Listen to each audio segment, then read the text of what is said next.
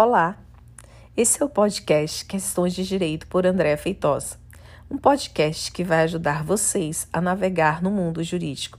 Irei abordar temas relacionados à proteção de dados, denominado de novo petróleo, direito público, e nessa área irei falar bastante sobre privatizações, concessões, PPP, PPI, dentre outros temas do mundo jurídico. Antes de mais nada, quero me apresentar. Meu nome é Andréa Feitosa. Sou advogada com vasta atuação na esfera civil.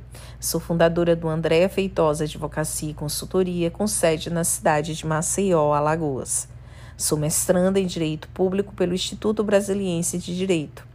O meu escritório é um escritório pequeno e que vem crescendo aos poucos. Logo no início, eu não tinha um business plan. Mas eu sempre acreditei que quando a gente faz um bom trabalho e se dedica ao que faz, não tem como dar errado. Um bom advogado busca entregar os melhores resultados aos seus clientes e é assim que eu tenho buscado atuar, sempre pautando pela ética, conhecimento técnico e bom senso. Enfim, estou muito feliz em estar aqui nessa nova plataforma conversando com vocês sobre direito, distribuindo conteúdo. Para quem me acompanha pelo Instagram, sabe que eu sempre estou levando informações jurídicas sobre os temas principais, julgados importantes, decisões polêmicas para os meus seguidores. Vocês devem estar se perguntando: e o porquê de um podcast, Andréia? Então, eu sempre gostei de podcasts. Sempre ouvi muito podcasts de direito, de outros idiomas. Sempre considerei uma ferramenta muito prática você pode ouvir enquanto treina, faz uma caminhada, toma banho, enfim. É uma ferramenta que leva muito conteúdo de forma inteligente e prática. Não quero transformar essa plataforma em algo chato. Meu objetivo é levar para, para esse podcast outros assuntos além de direito.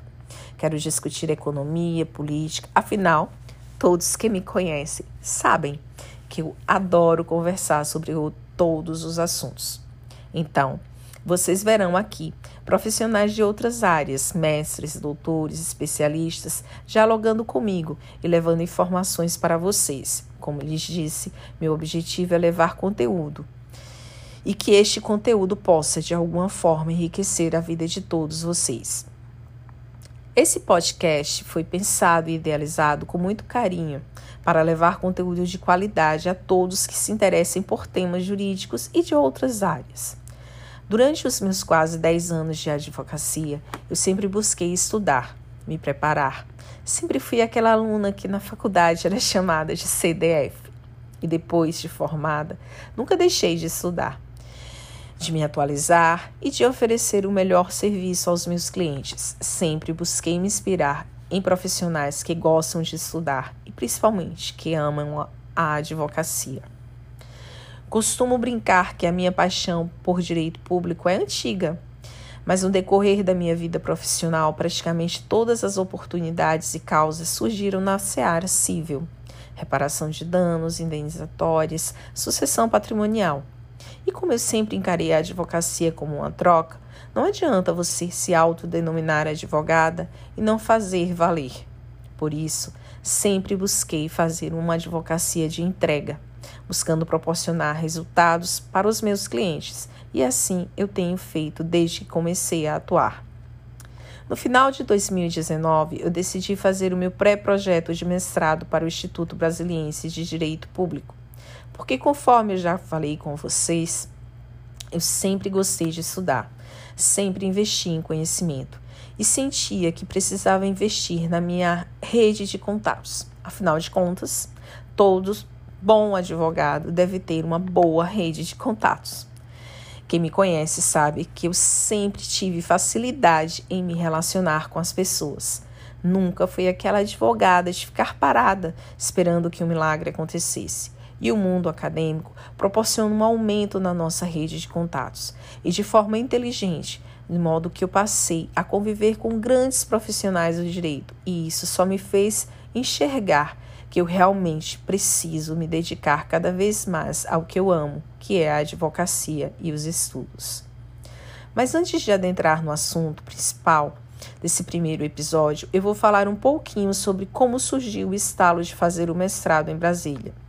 Normalmente, eu vou ao Distrito Federal ao menos duas vezes por mês, por questões profissionais e também por questões institucionais, pois eu estou presidente de uma comissão da OAB Alagoas e secretaria outra comissão nacional. Daí, no final de 2019, eu apresentei meu pré-projeto com o tema Privatização o redimensionamento da administração pública, cumulado com o aumento do potencial financeiro do país e o fornecimento de serviços de melhor qualidade para a sociedade.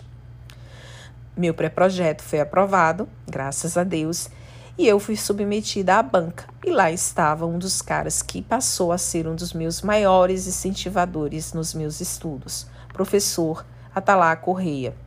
Graças a Deus e aos meus esforços, eu fui aprovada e hoje sou mestranda em Direito Público. E posso confessar uma coisa para vocês? Meu sexto sentido nunca me enganou. Eu sempre fui muito apaixonada pelo direito público, inegavelmente. Quem me conhece sabe que os meus olhos brilham quando se fala em processo civil, quando se fala em proteção de dados, quando se fala em reparação civil. Mas, quando eu comecei a estudar serviços públicos, regulação, além dos meus olhinhos brilharem, o meu coração passou a vibrar com os temas.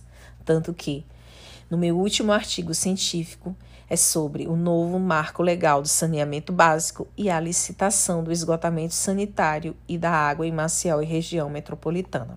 Então, vamos falar um pouquinho sobre esse tema que é tão relevante para todos os aspectos da sociedade do nosso país. O novo marco legal do saneamento básico foi aprovado pelo Senado Federal em junho de 2020. Há tempos que o governo federal vinha empreendendo esforços no sentido de aprovação desse projeto, uma vez que o país é deficitário no fornecimento de água tratada e esgotamento sanitário. Somando-se ao fato de que o Brasil não é um bem avaliado pelas instituições e órgãos internacionais, como as Organizações das Nações Unidas. De acordo com a Agenda 2030 da ONU, o Objetivo Sustentável de Desenvolvimento de número 6 é assegurar a disponibilidade e gestão sustentável da água e saneamento para todos. De acordo com os estudos apresentados pelas Nações Unidas, até 2030, faz-se necessário proporcionar o acesso universal, justo, de água potável e segura para todos, além de proporcionar o acesso efetivo ao saneamento e higiene adequados e equilibrados para todos, com especial atenção para as necessidades das mulheres e meninas e daquelas pessoas em situação de vulnerabilidade. Alagoas, em parceria com o BNDES, foi o primeiro estado a lançar o edital de leilão da concessão dos serviços de água e esgoto da região metropolitana de Maceió. Os investimentos que serão trazidos para o Estado são gigantes. A previsão é de aproximadamente 2,6 bilhões, sendo que 2 bilhões já seriam investidos nos primeiros oito anos, de acordo com a Cefaz Alagoas. A melhoria na qualidade de vida da população que reside na região metropolitana de Maceió será gigante consequentemente, TCA melhorias na qualidade do meio ambiente, despoluição das praias, incentivo ao turismo ecológico e o desenvolvimento da economia verde.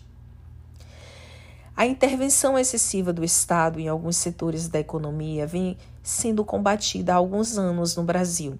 O governo federal tem o objetivo de concentrar suas energias em setores essenciais, como saúde, segurança e educação. Os temas saneamento básico e água nunca foram tão falados como atualmente, pelo simples fato de que o Brasil não conseguiu avançar ao longo dos anos nesse setor, fazendo-se necessário, sim, a adoção de políticas públicas para a melhoria dele, tornando a vida das pessoas, em especial das mais carentes, menos sofrida.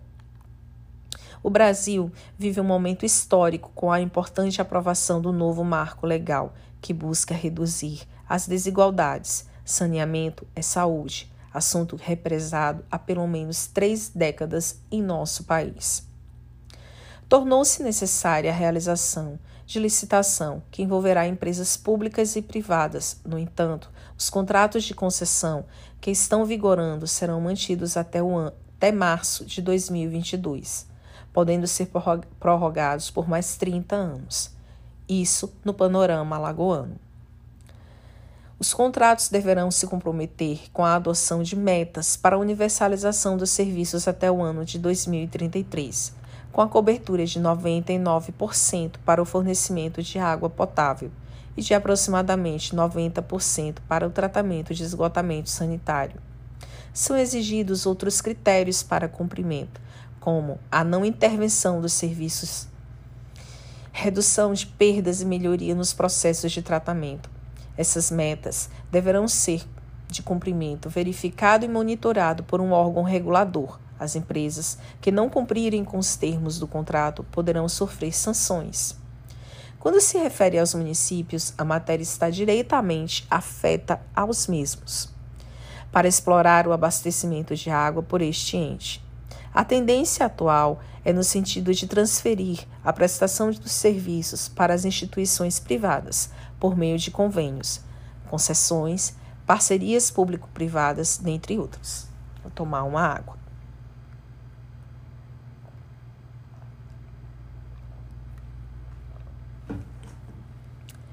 A melhoria na qualidade de vida do cidadão é um dos principais pontos do novo marco legal de saneamento básico.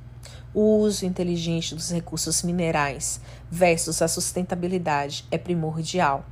De acordo com a Organização das Nações Unidas, para cada um real investido em saneamento básico, a economia gerada com os gastos com saúde do cidadão chega a quatro reais. A entidade estima que anualmente morram aproximadamente 15 mil pessoas e 350 mil são internadas no Brasil em decorrência de doenças ligadas à precariedade do saneamento básico. O saneamento básico brasileiro está muito aquém das necessidades mínimas para atender o mínimo de dignidade da pessoa humana. No ano de 2010, aproximadamente 125,8 milhões de brasileiros não tinham acesso ao sistema de esgoto. No ano de 2020, esse número diminuiu para 101 milhões. Com relação à coleta de resíduos, os números também são assustadores, pois em 2010, cerca de 89,2 milhões de brasileiros não dispunham desse serviço, e em 2018, o número diminuiu para 52,1 milhões. A água é um bem essencial. O Brasil possui a maior bacia hidrográfica do mundo. Os números são inversamente relacionados e alarmantes. Em 2010, aproximadamente 60,8 milhões de brasileiros não tinham acesso à água tratada. Em 2018, esse número diminuiu para 39,4 milhões, uma diferença de 50%, números positivos. Faz-se necessário rápidas e inovadoras mudanças, no sentido de permitir o maior acesso da população a esses bens bem como assegurar o uso inteligente da água e tratamentos específicos do sistema de esgoto sanitário, de modo que a natureza seja cada vez menos devastada. Daí, vocês me perguntam: e qual a realidade de Alagoas? Alagoas é um dos estados mais pobres da federação, com alta concentração de riquezas, má distribuição de renda e, consequentemente, o acesso à água tratada e ao sistema de saneamento básico ainda é bastante precário. No último dia 29 do 6, o Estado publicou o edital de licitação para a concessão regionalizada dos serviços de abastecimento de água e esgotamento sanitário da região metropolitana de Maceió. A macro-região soma cerca de 1,5 milhão de habitantes, de um total de 3,3 milhões no estado. A concessão prevê investimentos de aproximadamente 2,6 bilhões, sendo que 2 bilhões já investidos nos primeiros oito anos. O leilão tem como data prevista o dia 30 de setembro de 2020. A concessão terá de universalizar o abastecimento de água em seis anos e levar a rede de esgoto para 90% da população até o 16º ano de contrato que está previsto para durar aproximadamente 35 anos. A universalização da água deve ser realizada até o ano de 2033, de acordo com o Plano Nacional de Saneamento. Com o lançamento deste edital de concessão, foi assegurado o investimento necessário para ampliar o sistema de água, as redes de esgotamento e de tratamento. A Casal, Companhia de Saneamento de Alagoas, permanecerá operando, sendo ela responsável pela captação e fornecimento de água para a futura concessionária. A empresa privada ficará responsável pela operação e distribuição final para o usuário, bem como de todo o esgotamento necessário, devendo realizar obras e proporcionar melhorias em todo o sistema.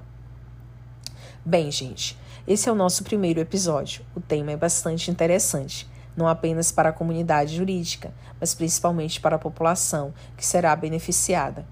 Inegavelmente, o meio ambiente será o grande beneficiado também pois com o uso adequado da água e o tratamento do sistema de esgotamento sanitário, a natureza sofrerá menos agressões e, consequentemente, teremos uma melhoria significativa nas águas, fauna e flora de todo o país.